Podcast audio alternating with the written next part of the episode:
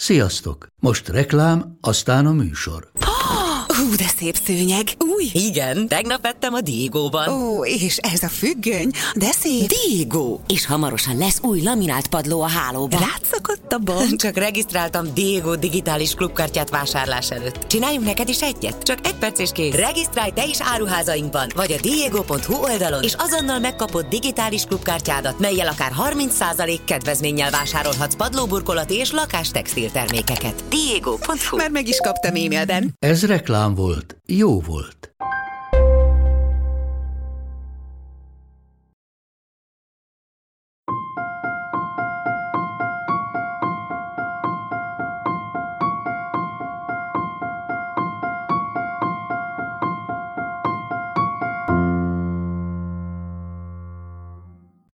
Sziasztok! Szatmári Péter vagyok, és ez itt a Bűntények Podcast, és annak is egy rendhagyó epizódja. Rendhagyó egyrészt azért, mert a témája a világ egyik legismertebb sorozatgyilkosa, és rendhagyó azért, mert nem egyedül leszek a műsorban. Mielőtt belevágnánk a bűnügyi témába, hadd kérjem meg a műsorvezető társamat, hogy mutatkozzon be. Sziasztok! Engedjétek meg, hogy bemutatkozzam. Mesterséges intelligencia alapú chatbot vagyok, és ma Péterrel együtt vezetem ezt a különleges podcast adást. Az én szerepem az lesz, hogy segítsek információkkal, válaszoljak a kérdésekre és garantáljam, hogy érdekes és tartalmas beszélgetést folytathassunk. Tehát maradjatok velünk, mert garantálom, hogy egy érdekes és izgalmas adást hozunk nektek.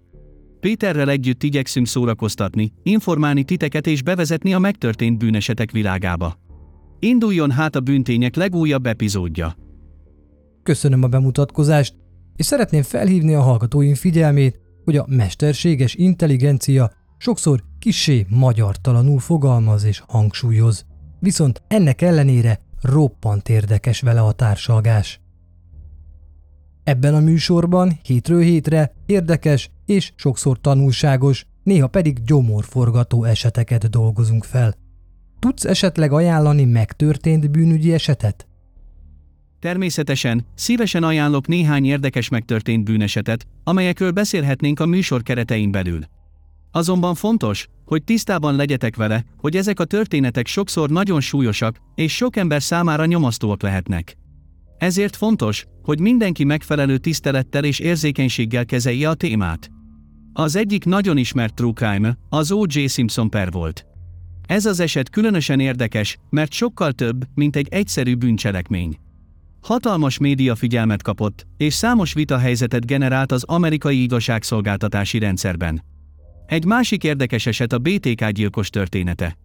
Dennis Rader évtizedeken át gyilkolt Kansas állam területén, miközben a hatóságok képtelenek voltak azonosítani. Végül azonban saját hibája miatt elkapták, és életfogytiglani börtönbüntetésre ítélték. Egy másik izgalmas eset a Zodiák gyilkos története. A Zodiák gyilkos az 1960-as és 1970-es években volt aktív Kaliforniában, és legalább öt ember tölt meg.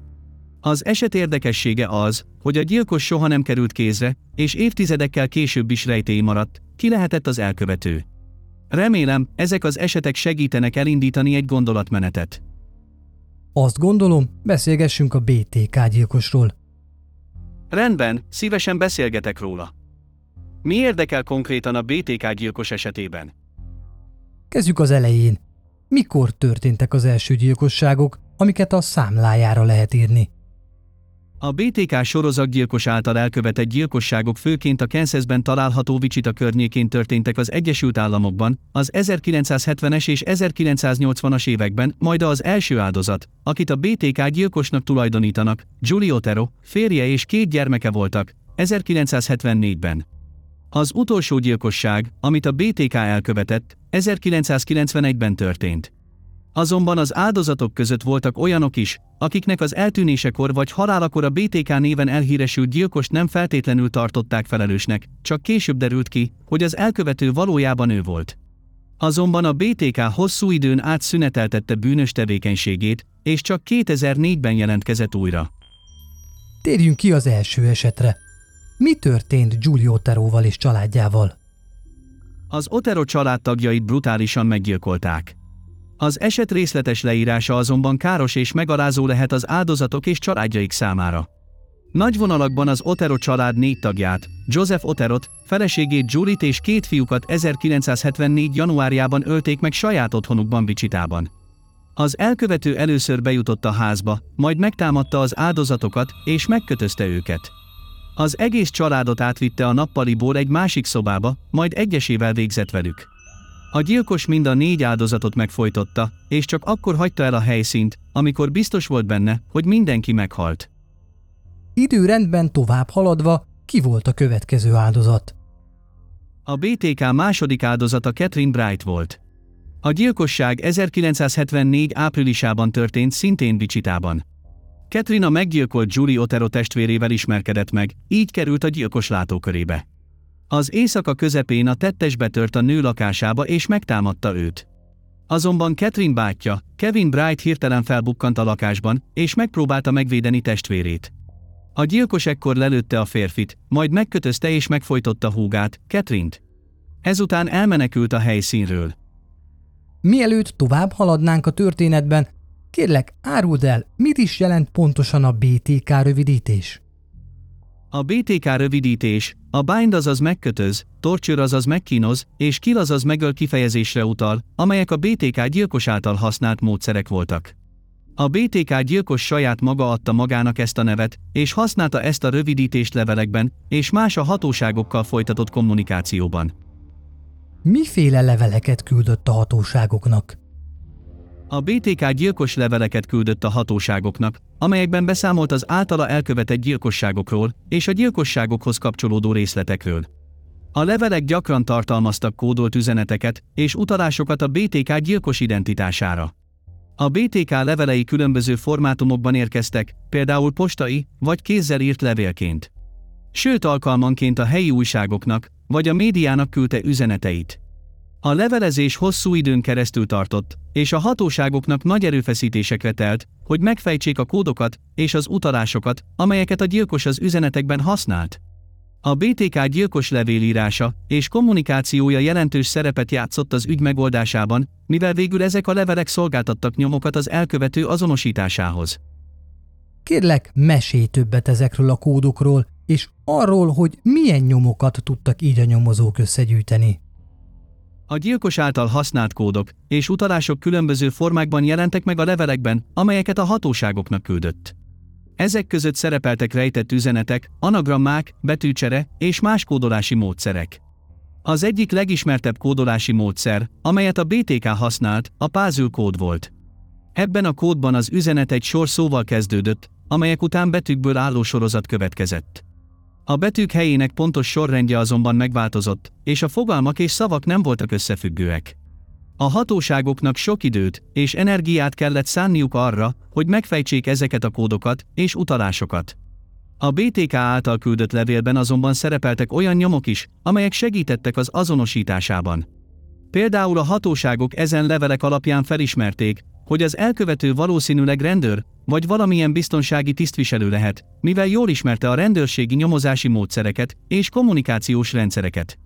Emellett a BTK utalt arra is, hogy iskolában dolgozik, és megemlítette, hogy a Vicsitai Állami Egyetemen szerezte a diplomáját. Ezek az utalások és a hatóságok által összegyűjtött nyomok végül segítettek azonosítani a gyilkost. Ez nagyon érdekes. Kérlek, térjünk vissza kicsit a gyilkosságokhoz. Végül összesen hány áldozata volt a sorozatgyilkosnak, és kik voltak azok? A BTK-nak összesen 10 ismert áldozata volt. Ők a következők. Joseph Otero, Julie Otero, Joseph Otero Jr. és Josephine Otero. Catherine Bright és Kevin Bright. Shirley Vijan. Nancy Fox. Marin Hedge. Vicky Wedgerle. És végül Dolores Davis. Legtöbb áldozata nő volt.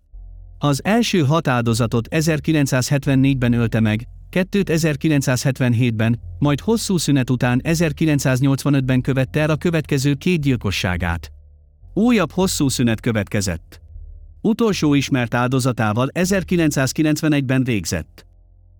Mi történhetett, ami miatt sokáig szüneteltette a gyilkosságokat? A BTK gyilkos majd 10 évig szüneteltette gyilkossági tevékenységét, egészen a 80-as évek végéig, amikor is ismét megjelentek a sajtóban levelei és utalásai. Azt állította, hogy időközben elfogyott a szükséglete a gyilkolásra, és ezért tartott szünetet. Azonban később kiderült, hogy a gyilkos valójában nem szüntette meg teljesen a tevékenységét. Fentartotta ugyanis a kapcsolatot a rendőrséggel, leveleket küldött nekik, amelyekben azt állította, hogy még mindig aktív. Egyik levelében azt is megírta, hogy még mindig veszélyben van a következő áldozata. Az igazi oké azonban az lehetett, hogy időközben megházasodott és családot alapított. Legalábbis az a legvalószínűbb, hogy azért szüneteltette tevékenységét, mert a családi életére koncentrált. Osztanál meg információkat további áldozatokról is? Az egyik áldozata Merin Hedge volt, akit 1985-ben szólt ki magának, amikor a nőről az egyik szomszédja portrét rajzolt, amit beküldött az egyik újságnak. A gyilkos ezt a rajzot használta, hogy megtalálja és megfigyelje őt. Végül pedig még abban az évben meg is gyilkolta. A 63 éves Dolores davis és a 49 éves Nancy Foxot az otthonukban támadta és folytotta meg. Ezek az esetek intenzívebb nyomozásra sarkalták a hatóságokat, ami végül a BTK néven elhíresült sorozat gyilkos letartóztatásához vezetett. Végül is mi alapján választotta ki az áldozatait? A BTK áldozatválasztási folyamata nem követett egyértelmű mintákat vagy szabályokat. Sokszor azokat véletlenszerűen választotta ki, vagy egyszerűen csak olyanokat támadott meg, akiknek az otthonaiba könnyen be tudott jutni. Az áldozatok kora, neme vagy foglalkozása tekintetében sem volt szisztematikus. A BTK gyilkos az évek során többször megváltoztatta a kiválasztási módszerét, és elhagyta az ölési mintáit, amelyeket korábban használt. Úgy tűnik, hogy az áldozatok kiválasztásában az volt az általános szempont, hogy az adott helyszínt és a feltételeket megfelelőnek találta az akcióhoz. Hogyan folyt a nyomozás a sorozatgyilkos után? Számomra úgy tűnik, hogy nem volt könnyű dolguk a nyomozóknak. Mi hozta meg az igazi áttörést, ami mentén végül elkapták? Valóban nem volt könnyű dolguk a nyomozóknak a gyilkos utáni hajtóvadászat során.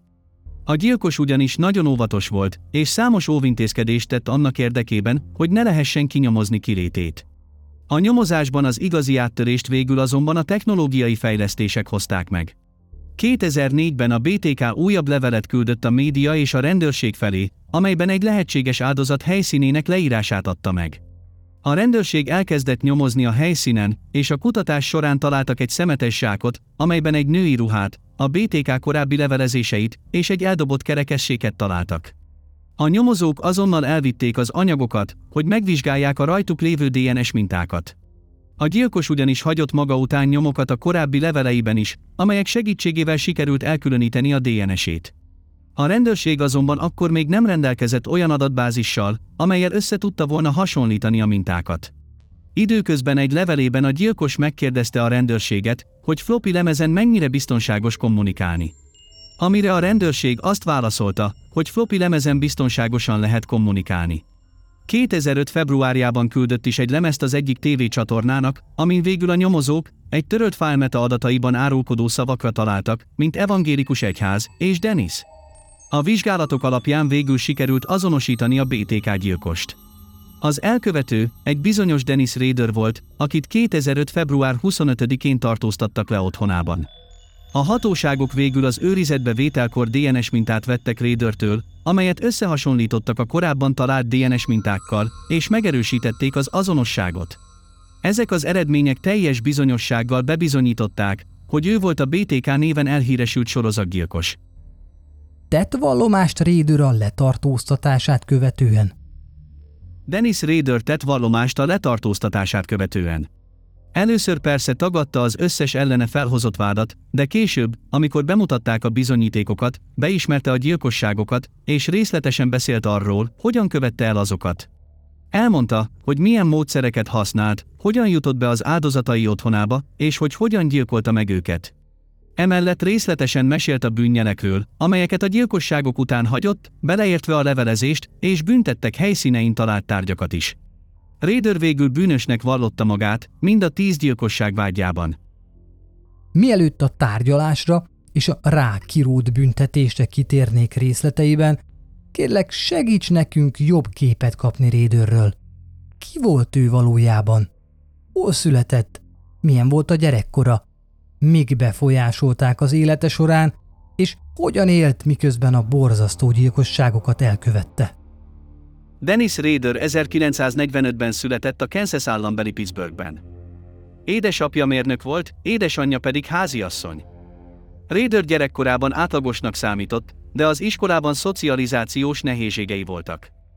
Az általános iskola után a Kansas állambeli Vicsitába költözött, ahol az állami egyetemen szerzett bölcsész diplomát. Fiatal felnőttként alacsony önértékeléssel küzdött, és csak nehezen tudott barátságokat kötni. Két évig szolgált a haditengerészetben, majd visszatért Vicsitába, és dolgozni kezdett. A következő évtizedekben Raider családot alapított, majd több állásban is dolgozott, köztük biztonsági őrként és helyi könyvtárosként. A gyilkosságok idején még biztonságtechnikai vállalkozóként is tevékenykedett, ami lehetővé tette számára, hogy könnyen hozzáférhessen az áldozatai lakásaihoz és otthonaihoz. Raider személyisége összetett volt. A barátai és a munkatársai szerint barátságos, segítőkész és munkájához értő volt. De mások szerint inkább furcsa és zárkózott. Raider azt állította, hogy gyermekkorában nagyon vonzotta őt a női fehérnemű és a kötél. Később pedig felnőttként, szexuális fantáziái már magára a gyilkolásra összpontosultak. A pszichológusok, akik később megvizsgálták, azt is megállapították, hogy Raider személyiségében megtalálhatók olyan tulajdonságok, mint a narcizmus, az érzelemmentesség és az erőszakosság. Ezek a tulajdonságok valószínűleg hozzájárultak a viselkedéséhez. A tárgyalásán a pszichológusok megállapították, hogy Raider pszichopata, szadista, és hogy a gyilkosságokat azért követte el, mert azok kielégítették szexuális és uralmi vágyait. Ezek szerint végeztek rajta pszichológiai vizsgálatokat. Gondolom részletes elemzés is készült róla. Milyen egy ennyire beteg elme a színfalak mögött? Igen, a Raiderön végzett pszichológiai vizsgálatok célja az volt, hogy megértsék a viselkedését és a motivációit, valamint meghatározzák, hogy mennyire felelős a tettéért. A vizsgálatok során kiderült, hogy narcisztikus személyiségzavarban szenvedett. Ez a zavar azt jelenti, hogy nagyon nagyra tartotta magát, és azt hitte, hogy kivételes és rendkívüli ember. Ezen kívül rendelkezett szadista személyiségvonásokkal is, ami azt jelentette, hogy élvezte mások fájdalmát és szenvedését. A pszichológusok megállapították, hogy Raider számára az elkövetett gyilkosságai kapcsán érzett izgalom és öröm addiktív volt, és hogy az áldozatokkal való interakció, a gyilkosságok előkészítése és végrehajtása számára egyfajta hatalmi kielégülést jelentett. Azonban az is kiderült, hogy Raider számára a szexualitás is fontos volt, és hogy a nemi erőszak fontos szerepet játszott az általa elkövetett gyilkosságok során. Az elemzők azt is megállapították, hogy Raider rendkívül manipulatív jellemű, és képes volt alkalmazkodni a különböző helyzetekhez és személyekhez. Sőt, éppen ez az alkalmazkodó képesség tette lehetővé számára, hogy évtizedekig elkerülje a hatóságokat, és szabad maradjon. Összességében a pszichológiai vizsgálatok azt mutatták, hogy Raider rendkívül beteg, és veszélyes egyén volt, aki élvezte mások szenvedését, és nem volt hajlandó megbánást mutatni tetteiért. Volt egyébként Raidernek valamilyen szexuális devianciája? Igen, Raidernek számos szexuális devianciája volt, amelyeket az áldozatain keresztül élvezett ki. A bűncselekmények előtt gyakran maszturbált, majd a bűncselekményt elkövetve áldozatait szexuális tárgyként kezelte. Az egyik vallomásában elmondta, hogy szadomazohista szexuális fantáziái voltak, és hogy élvezte a hatalom és az áldozata alávetettségének érzését. Emellett a bűncselekmények elkövetése során általában fehér neműt, harisnyát, vagy más női ruházati tárgyat is lopott az áldozatoktól, amelyekkel később szexuális élményeket élhetett át. Gyakran használt olyan szexuális jellegű kifejezéseket és kifejezésmódokat a leveleiben, amelyek az emberek nagy része számára sokkolóak és undorítóak. A pszichológusok szerint az ilyen nyelvhasználat is azt mutatja, hogy az elkövetőnek számos szexuális devianciája volt, és hogy ezek közül néhányat a bűncselekményei során ki is élt. Ez alapján felmerülhet a kérdés, hogy vajon a feleségével is hasonlóan viselkedett az ágyban. Raider nem beszélt nyíltan a feleségével folytatott szexuális életéről, és nincs bizonyíték arra, hogy őt is hasonló szexuális fantáziák mozgatták volna. Azonban a pszichológiai jelentések szerint Raidernek erősen kontrolláló és uralkodó személyiségvonásai voltak, és valószínű, hogy a feleségével való kapcsolatában is uralmi szerepet vállalt. Nyilatkozott a felesége a férje elfogását követően? Az elfogást követően Paula Raider nem adott nyilatkozatot a sajtónak. Azonban ő is meglepett és sokkolt volt, amikor megtudta, hogy a férje a BTK gyilkos. Az eset után elváltak, és Paula visszatért a szülővárosába. Az esettel kapcsolatos véleményét sosem ismertette nyilvánosan. Gyermekei születtek a párnak?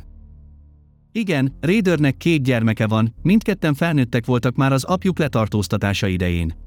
Az egyik fia, Brian Raider, egyébként éppen a hadseregben szolgált az elfogáskor, és állítólag nagyon megrázta, amikor kiderült, hogy az apja a BTK gyilkos. Mekkora társadalmi vízhangja volt maguknak a gyilkosságoknak, illetve a gyilkos elfogásának? A gyilkosság sorozat rendkívül nagy hatást gyakorolt az amerikai közvéleményre. A rendkívüli kegyetlenségek és a hosszú éveken áttartó nyomozás nagy figyelmet kapott. Az emberek féltek, hogy a gyilkos még mindig szabadlábon van, és további gyilkosságokat követel. Az elfogás híre nagy megkönnyebbülést hozott az áldozatok családjainak és a közvéleménynek. A BTK gyilkosságok és azok felbukkanása a média figyelmének középpontjába állította a sorozatgyilkosok problémáját. Ez az eset megmutatta, hogy a modern nyomozási technikák, mint például a DNS analízis, a számítógépes adatbányászat és a nyomozói adatbázisok kulcsfontosságú szerepet játszhatnak a bűnügyi nyomozásban. Továbbá, az eset felhívta a figyelmet a pszichopata és szociopata személyiségzavarokra, amelyek az erőszakos bűncselekmények hátterében állhatnak. Az ügy felderítése a nyomozók és az ügyészek kemény munkáját dicsérte, és sokakat megnyugtatott az országban. A BTK esete emlékeztet minket arra, hogy a bűnözők által okozott káros hatások kiterjednek a közösségre, és hogy az elkövetőket felelősségre kell vonni, hogy megelőzzük a további áldozatokat és a szélesebb közösségi trauma kialakulását. Milyen közösségi traumákat okoztak az évtizedekig elhúzódó, meg nem oldott gyilkosságok? A BTK sorozatgyilkos ügye komoly közösségi traumákat okozott Vicsita közösségében és az egész országban. Az évekig tartó nyomozás és a megoldatlan bűncselekmények szorongást, bizonytalanságot és félelmet keltettek az emberekben, különösen azokban, akiknek volt kapcsolatuk a gyilkos áldozataival, vagy azok családjaival. A helyi rendőrség és a hatóságok gyakran kapcsolatba léptek a nyilvánossággal, hogy segítsenek azonosítani a BTK áldozatait és értelmezni a gyilkos üzeneteit, amelyek gyakran tartalmaztak rejtett üzeneteket, utalásokat és kihívásokat a hatóságoknak. A gyilkosságok és az elkövető elfogása után az emberek továbbra is foglalkoztak az ügyjel, és az események azóta is az amerikai kultúra és történelem részét képezik. Az ügy hatalmas figyelmet kapott a média részéről. Számos könyv, film és dokumentumfilm készült róla.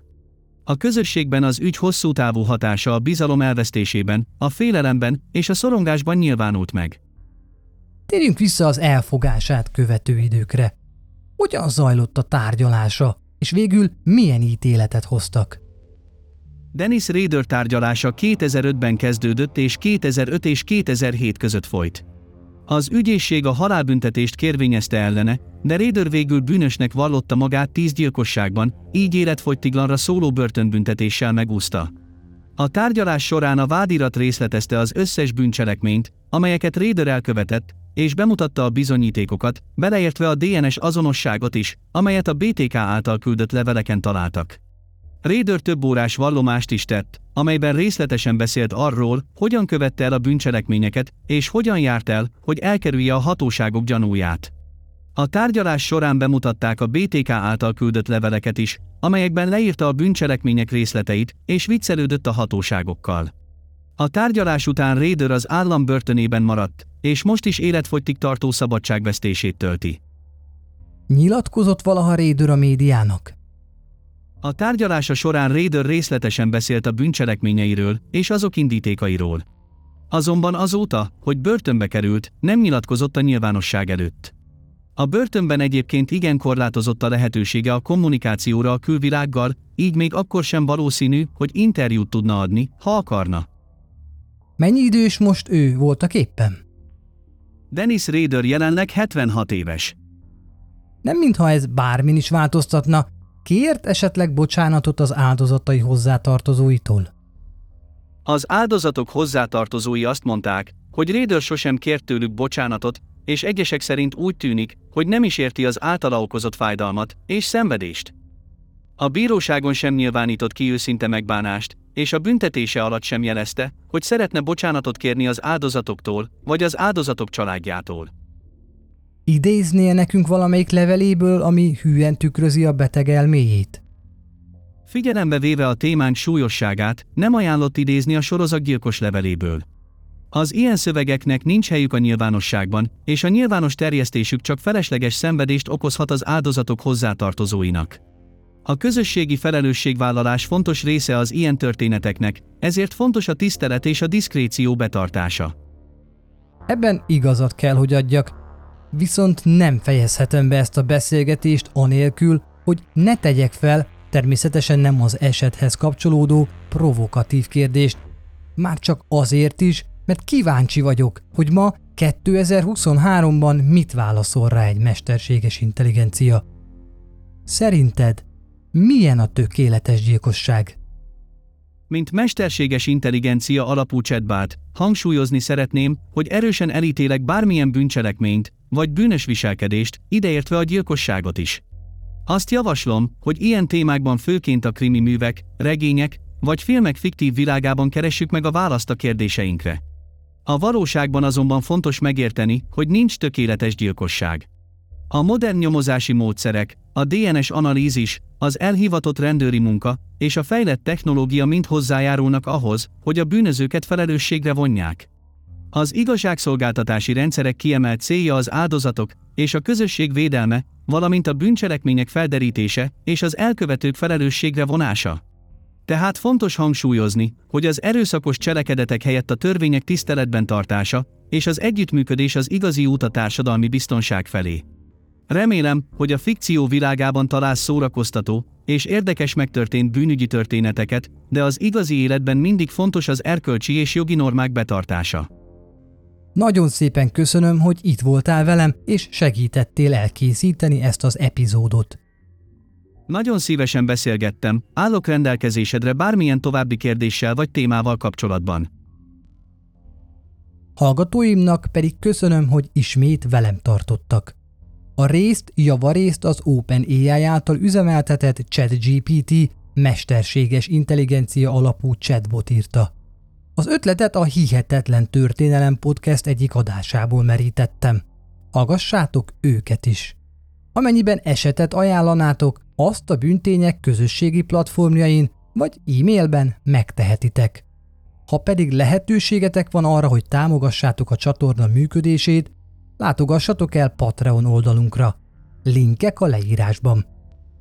Találkozunk a következő részben. Addig is, sziasztok!